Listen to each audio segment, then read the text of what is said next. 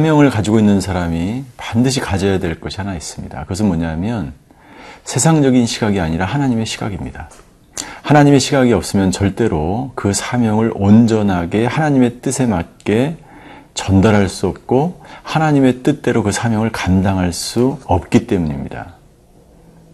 세상적 시각을 가지고 있는 사람은 하나님의 사명을 받았지만 그 거룩한 부르심 앞에서 세상적인 방법과 세상적인 시각으로 그 사명을 완수하려고 하기 때문에 절대로 하나님의 사명을 온전하게 감당할 수 없게 되는 것입니다. 그래서 오늘 우리에게 그리고 정탐꾼에게 필요한 것은 바로 하나님의 시각으로 내가 살고 있는 내가 부름받은 내가 사명받은 그것을 보는 시각입니다. 오늘 저와 여러분들이 이 하나님의 시각을 가지고 오늘 하루를 살아가시게 되길 바랍니다.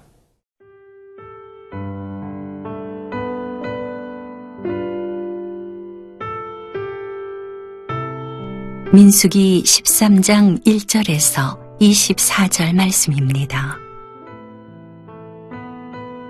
여호와께서 모세에게 말씀하여 이르시되 사람을 보내어 내가 이스라엘 자손에게 주는 가나안 땅을 정탐하게 하되 그들의 조상의 감은 각 지파 중에서 지휘관 된 자 한 사람씩 보내라. 모세가 여호와의 명령을 따라 바란 광야에서 그들을 보냈으니 그들은 다 이스라엘 자손의 수령된 사람이라. 그들의 이름은 이러하니라. 르우벤 지파에서는 사꿀의 아들 삼모하요.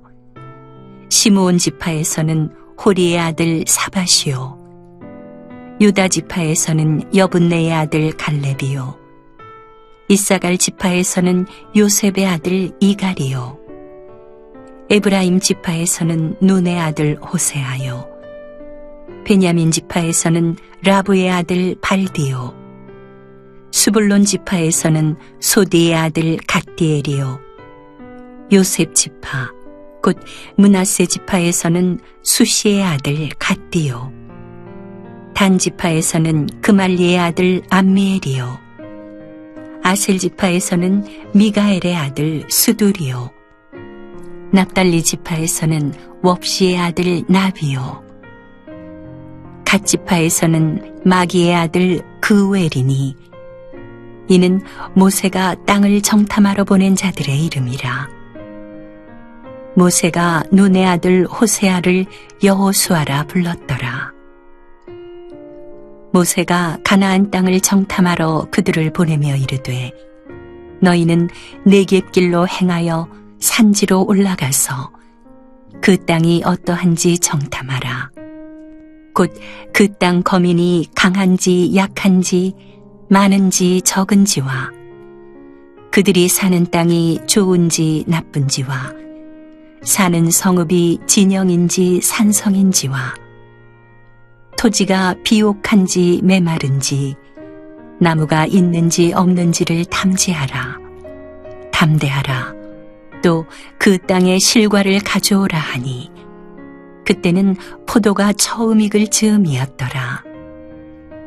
이에 그들이 올라가서 땅을 정탐하되 신 광야에서부터 하맛 어귀 르홉에 이르렀고 또 네겝으로 올라가서 헤브론에 이르렀으니 헤브론은 애굽 소안보다 7년 전에 세운 곳이라.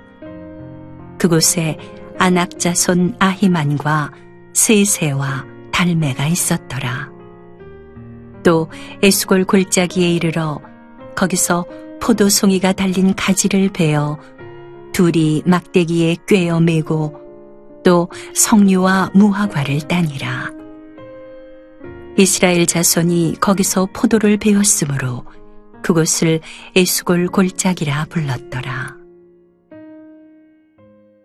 민수기 13장과 14장의 말씀은 가데스 바네아 사건을 기록하고 있습니다. 이 가데스 바네아 사건은 이스라엘의 그 광야 생활에 있어서 굉장한 분기점을 맞이하게 되는 사건입니다. 이스라엘 백성들이 하나님께 반역하는 그러한 가데스 바네아 사건을 통해서 이스라엘 백성들은 정말 짧은 거리에 가나안 땅에 도착할 수 있음에도 불구하고 그들은 40년간이나 이스라엘 백성들이 광야를 유리 방어하는 생활을 하게 되는 그 사건이 바로 오늘 저희가 읽은 본문의 말씀으로 시작이 되는 것입니다. 오늘 본문에 보면 하나님께서 아, 모세에게 그 가나안 땅을 정탐하라고 말씀하시지만 사실은 신명기 1장에 보면 이스라엘 백성들이 먼저 하나님께 요구를 합니다. 하나님 우리가 모세를 통하여 요구합니다. 우리가 가나안 땅을 정탐을 해야 된다는 것입니다. 여러분들 가나안 땅을 정탐할 수 있습니다. 우리가 가야 될 땅, 그 땅이 어떤 땅인지 볼 필요가 있습니다. 그러나 그 가나안 땅을 정탐하겠다고 하는 이스라엘 백성들의 속마음은 어떤 것이냐면 그들의 마음 가운데 이미 하나님에 대한 믿음이 떠난 상태였고 하나님에 대한 불신이 생기기 시작했습니다. 그들은 겨우 이제 1년 반, 2년 동안 이 가나안 땅을 거쳐서 가데스 바네아에 거의 도착한 그래서 이제는 가나안 땅에 들어가야 하는 이 지점에서 그들은 하나님을 더 이상 믿을 수가 없었어요. 하나님의 언약의 말씀을 신뢰하는 것이 그들에게서 다 떠났기 때문에 이 백성들은 가나안 땅에 정탐꾼을 보내야겠다는 것입니다. 하나님의 말씀이 사실인지 하나님의 언약이 사실인지를 보여야겠다는 의도에 따라서 가나안 땅에 정탐꾼을 보내게 된 사건이 되는 것입니다. 그러니까 이들은 처음부터 이 가나안 땅, 이 약속의 땅을 신뢰하지 못하고 하나님을 신뢰하지 못하는 데서 이 정탐꾼의 이 파송이 시작됐고 그리고 가데스 바네아의 사건이 시작된 것을 우리는 알 수가 있는 것이죠. 오늘 저희가 읽은 본문에 보면 각 지파, 열두 지파의 사람들을 한 명씩 뽑아서 12명을 가나안 땅에 정탐꾼으로 보내게 됩니다. 그런데 이 정탐꾼은 이 사람을 인구를 조사했던 그 지도자들의 이름과는 전혀 다른 이름이 등장하는데 여기 나오는 12명이 바로 가나안 땅에 들어가서 살게 될 그 땅의 차세대 지도자임을 우리는 볼 수가 있는 것입니다. 이 차세대 지도자들이 가서 직접 그 땅을 탐지하고 탐정하고 정탐하고 그리고 돌아오라는 명령이죠. 저는 오늘 본문의 말씀을 통해서 우리가 믿음을 가지고 끝까지 그 가나안 땅이 보이지 않고 계속해서 메마른 땅 광야를 우리가 지나갈지라도 끝까지 하나님을 신뢰하는 것이 얼마나 중요한지를 깨닫게 됩니다. 이 차세대들에게 우리 다음 세대들에게 우리가 필요한 것이 바로 이것입니다. 우리가 살다 보면 힘들고 어려운 일들이 있습니다. 그러나 우리가 다음 세대에 물려줄 것, 그것은 뭐냐면 하나님을 향한 끊임없는 신뢰와 믿음. 이것이 없으면 하나님을 반역하게 되는 중대한 광야 생활에 있어서 분기점을 맞이한 이스라엘 백성처럼 될 수 있다는 것을 오늘 우리에게 보여주는 것입니다.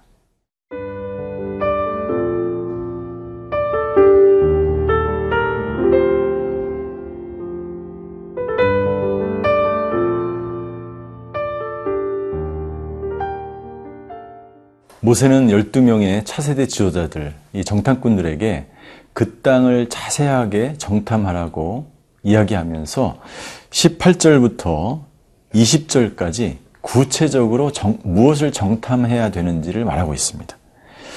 첫 번째 18절에 보니까 그 땅 거민이 강한지 약한지를 조사하는 거예요. 그리고 무슨 말이냐면 그들의 군사력이 어떤지를 보고 오라는 거죠. 두 번째는 많은지 적은지 군인의 수를 파악하는 것입니다. 그리고 세 번째, 사는 땅이 좋은지 나쁜지를 보고 오라는 거예요. 살기에 적합한지, 우리 민족이, 유대인들이 살기에 적합한지를 보, 고 오라는 것이죠. 토지가 비옥하고 메마른지, 예. 그리고, 예. 나무가 있는지 없는지, 이 여러 가지, 또 성읍이 진영인지 산성인지, 그래서 군사시설이 어떤지, 농사를 지을 수 있는지, 여러 가지를 지도자로서 모세가 자세하게 정탐할 것을 구체적으로 지시하는 이 모세의 영도력을, 지도력을 우리가 볼 수 있습니다. 그리고 가장 중요한 사실은 20절 후반절에 모세가 세 가지를 당부합니다. 첫 번째는 그 땅을 탐지하라. 내가 너에게 일려준 이 여섯 가지를 하나도 빠짐없이 그대로 어, 정탐하라 라는 것이고요. 두 번째는 담대하라. 세 번째는 그 땅의 과실을 가져오라는 것입니다. 이 세 가지 명령은 굉장히 분명하고 단호한 네, 그러한 모습입니다. 이 담대하라라고 하는 것은 어떤 일이 있든지 있- 있더라도 믿음의 눈으로 그 땅을 보고 오라는 거예요. 있는 그대로 보지만 또한 두 번째 해야 될 것은 믿음의 눈으로 담대하게 그 땅을 정탐하라는 것이고 그리고 그 땅의 실과를 가져오라는 것입니다. 이것은 무슨 말이냐면 사명을 온전히 감당하라는 거예요. 그 땅이 정말 하나님이 주신 가나안 땅이고 적과 꿀이 흐르는 땅이라면 아주 풍성한 열매가 있을 것이라는 확신을 가지고 모세가 명령을 하는 것이죠.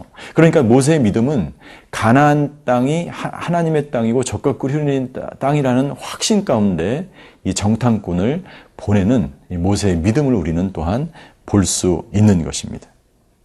그리고 정탐꾼들은 이제 돌아오기 시작합니다. 돌아올 때 정탐꾼들은 에스겔 골짜기에서 포도송이가 달린 가지를 베어 막대기에 꿰어매고 왔다는 거예요. 그러니까 이 손으로 들고 오는 것이 아니라 어깨에 메고 올 만큼 엄청난 과일, 적과 흐르는 땅이라는 것을 우리에게 확신해 주고 있는 것입니다. 오늘 이 본문을 통해서 우리는 다음과 같은 메시지를 듣게 됩니다.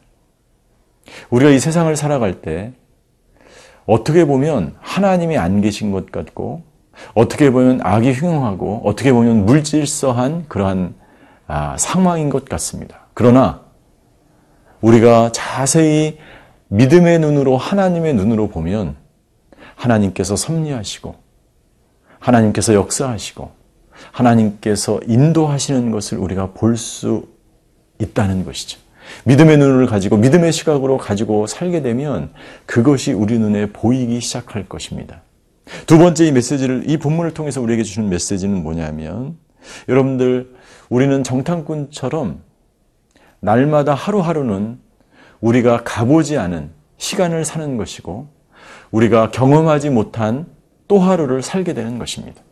그때 우리에게 필요한 것은 바로 모세가 명령한 것처럼 담대하게 그 땅의 모든 것들을 하나님의 눈으로 취하며 우리가 그 땅의 주인으로 살아가는 것입니다. 그때 이 세상은 바로 가나안 땅이 되는 줄 믿습니다. 저와 여러분들이 하나님의 눈으로 오늘도 이 가나안 땅을 하루하루 축복의 땅으로 삼고 살아가시는 그런 하루가 되시기를 바랍니다.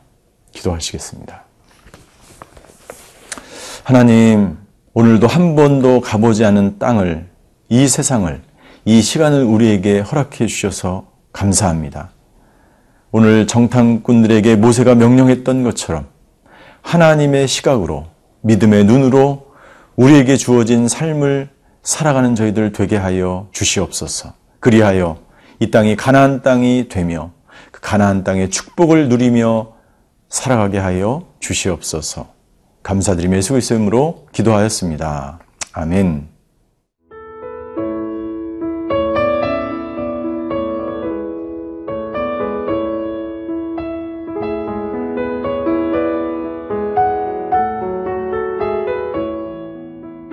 이 프로그램은 시청자 여러분의 소중한 후원으로 제작됩니다.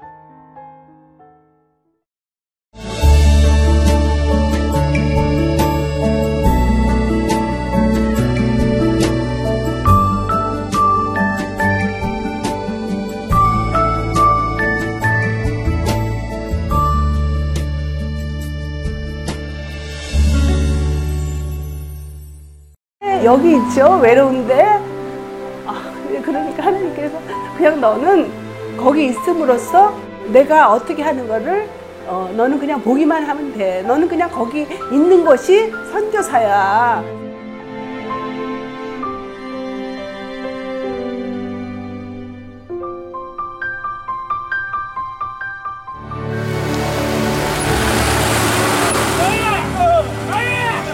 6개월을 그냥 손꼽아 기다리면서 이 산골까지 올까 했는데 드림 컴츄르다. 네, 정말 좋았어요.